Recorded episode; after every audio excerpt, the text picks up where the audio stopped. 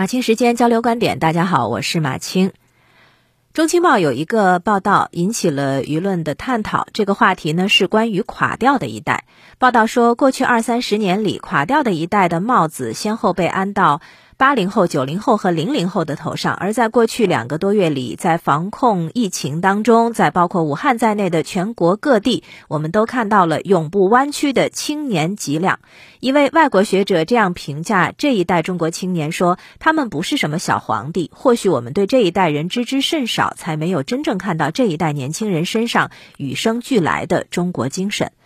由于众所周知的原因，这些青春的面庞被口罩遮挡，但是他们却完成了一次令人印象深刻的集体亮相。2008年汶川大地震之后，人们曾面对地震灾区的年轻志愿者感慨，最年轻的80后也成了中坚力量。而这一次新冠冠状病毒催生了新的流行语，轮到90后来保护大家了。从广东到武汉支援的护士刘佳怡说，她是2000年出生的千禧宝宝之一，她说，穿上防护服我就不是孩子了。看到这个话题，我想起那天和姐姐聊天，姐姐的孩子95后的外甥已经工作了，姐姐提到她最近的工作状态和业绩的时候呢，满满都是骄傲，说她已经长大了。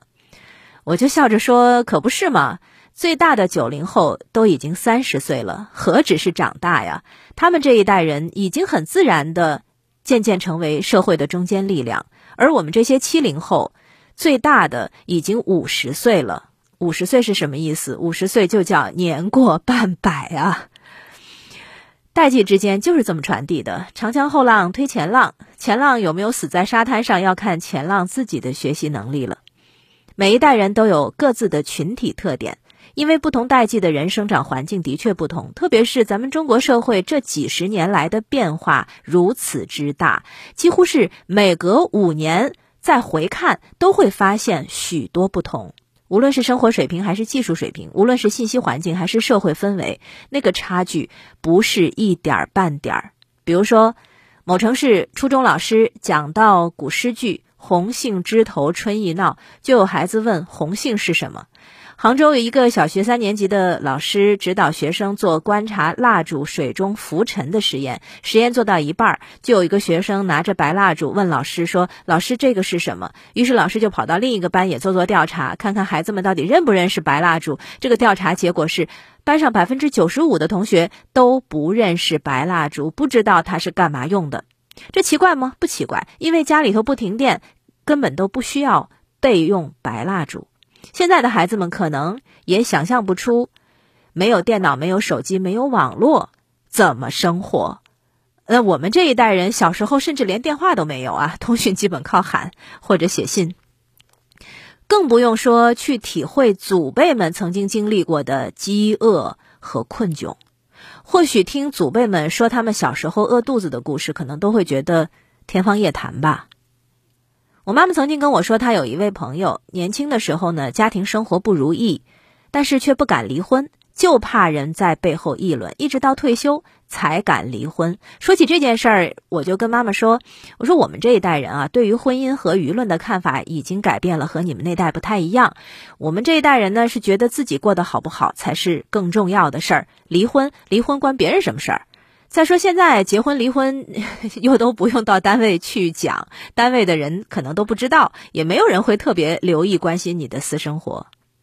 两代人之间的观念差距，当然是因为生长环境、社会环境不同，各自走上了不同的路。我就想起有一次看《奇葩说》里的一集，那一集有点特别，是专门请了爸爸妈妈这一辈来做观众，讨论的是代际议题。然后有一个有趣的现象出现了，尽管台上的年轻选手竭尽全力、入情入理，但是被说服的爸爸妈妈几乎没有。最开始是什么持方，最后还是什么持方。上一代人看下一代人，觉得你们年轻不懂事儿、冲动没担当，或者将来你们迟早要吃亏，迟早你们会懂得我们的苦口婆心。那下一代人看上一代人呢，则是你们是老古董，观念太陈旧了，不思变革、不思进取，你们迟早会被淘汰的。这种彼此之间的隔阂与对抗，其实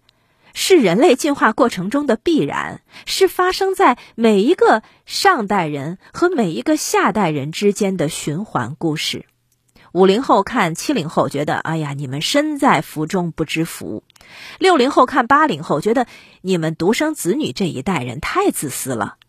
，70后看90后呢觉得你们是垮掉的一代没责任心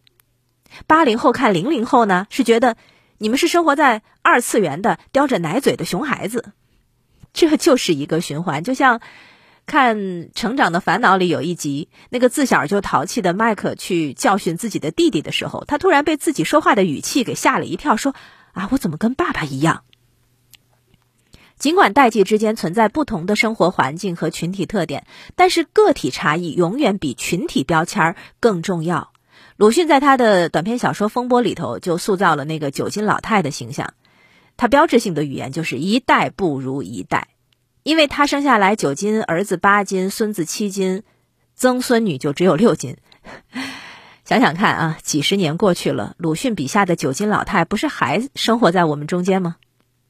我们不必非要证明下一代人不是垮掉的一代，这个不需要证明，就如同我们也不必非要证明是老人变坏还是坏人变老，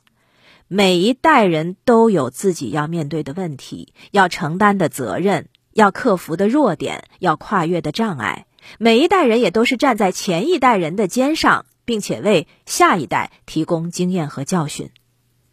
每一代人当中都混杂了善与恶，高尚和卑鄙。终究社会一直在往前走，正是靠一代更比一代强啊。